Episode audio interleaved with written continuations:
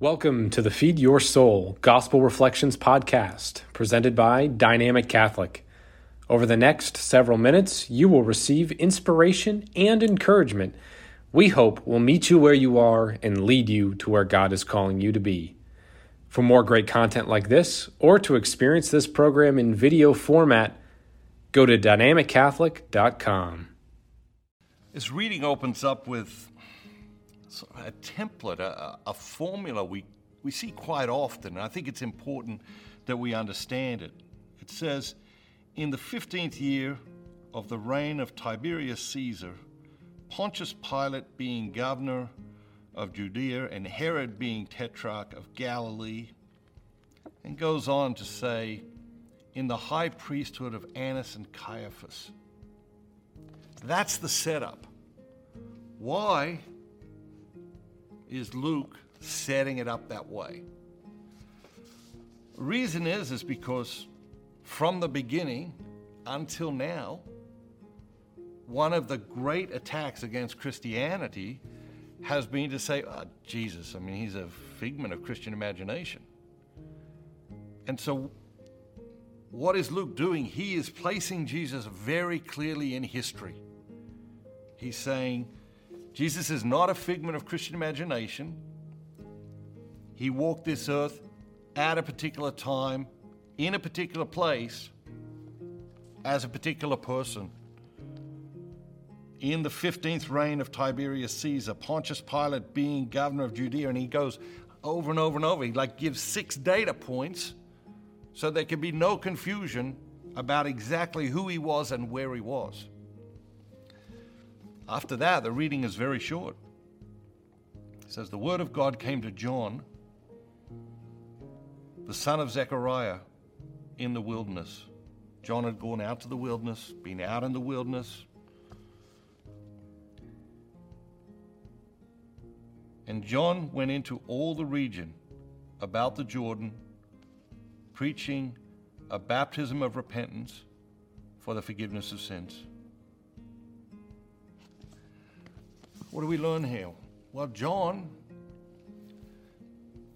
is submissive to the Spirit. You know, we think of submissive as like got a bad connotation in our culture now, right? Only if you're submissive to the wrong things or the wrong people. But if you're submissive to the Spirit of God, that's a beautiful thing, right? How did John end up out in the desert? By being submissive to the Spirit. The Spirit led him out there. And then word of God's come to John. The Spirit has come to John and said, All right, John, you've been prepared, you've done your apprenticeship, we send you out. And he goes out and he speaks to the people and he baptizes the people. He talks to them about repentance, which is what? To turn back to God. To turn back to God. In what area of your life do you need to turn back to God? We all do. Maybe we just sort of turned our back a little bit on Him. Maybe we walked away completely in some area of our lives. But this is an invitation to turn back to God. And then John has another, you know, very unpopular phrase and idea in our relativistic culture, and, and that is the forgiveness of sins. What is sin? You know, the actual definition is, is to miss the mark. It's like an, an archer that misses the mark. We miss the mark all the time, right? We miss the mark every day in dozens of ways. What is it? In one way, it's to be less than who you are.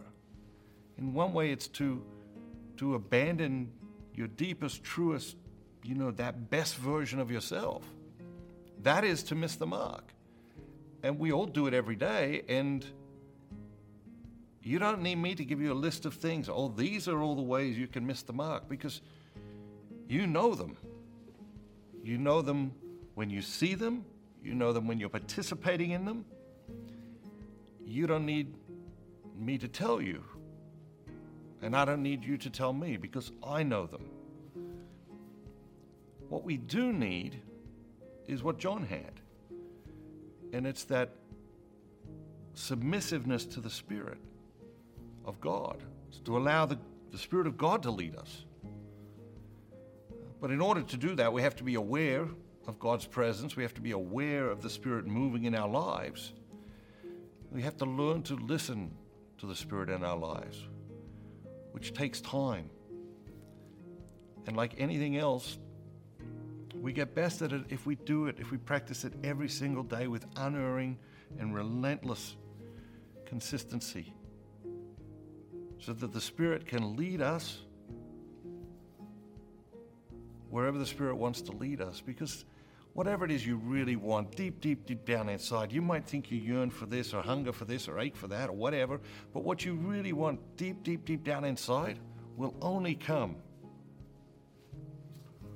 from following the path, the call, the spirit, the destiny that God has created you for.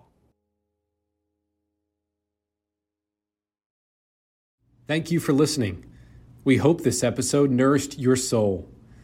For more great content like this, or to experience this program in video format, go to dynamiccatholic.com.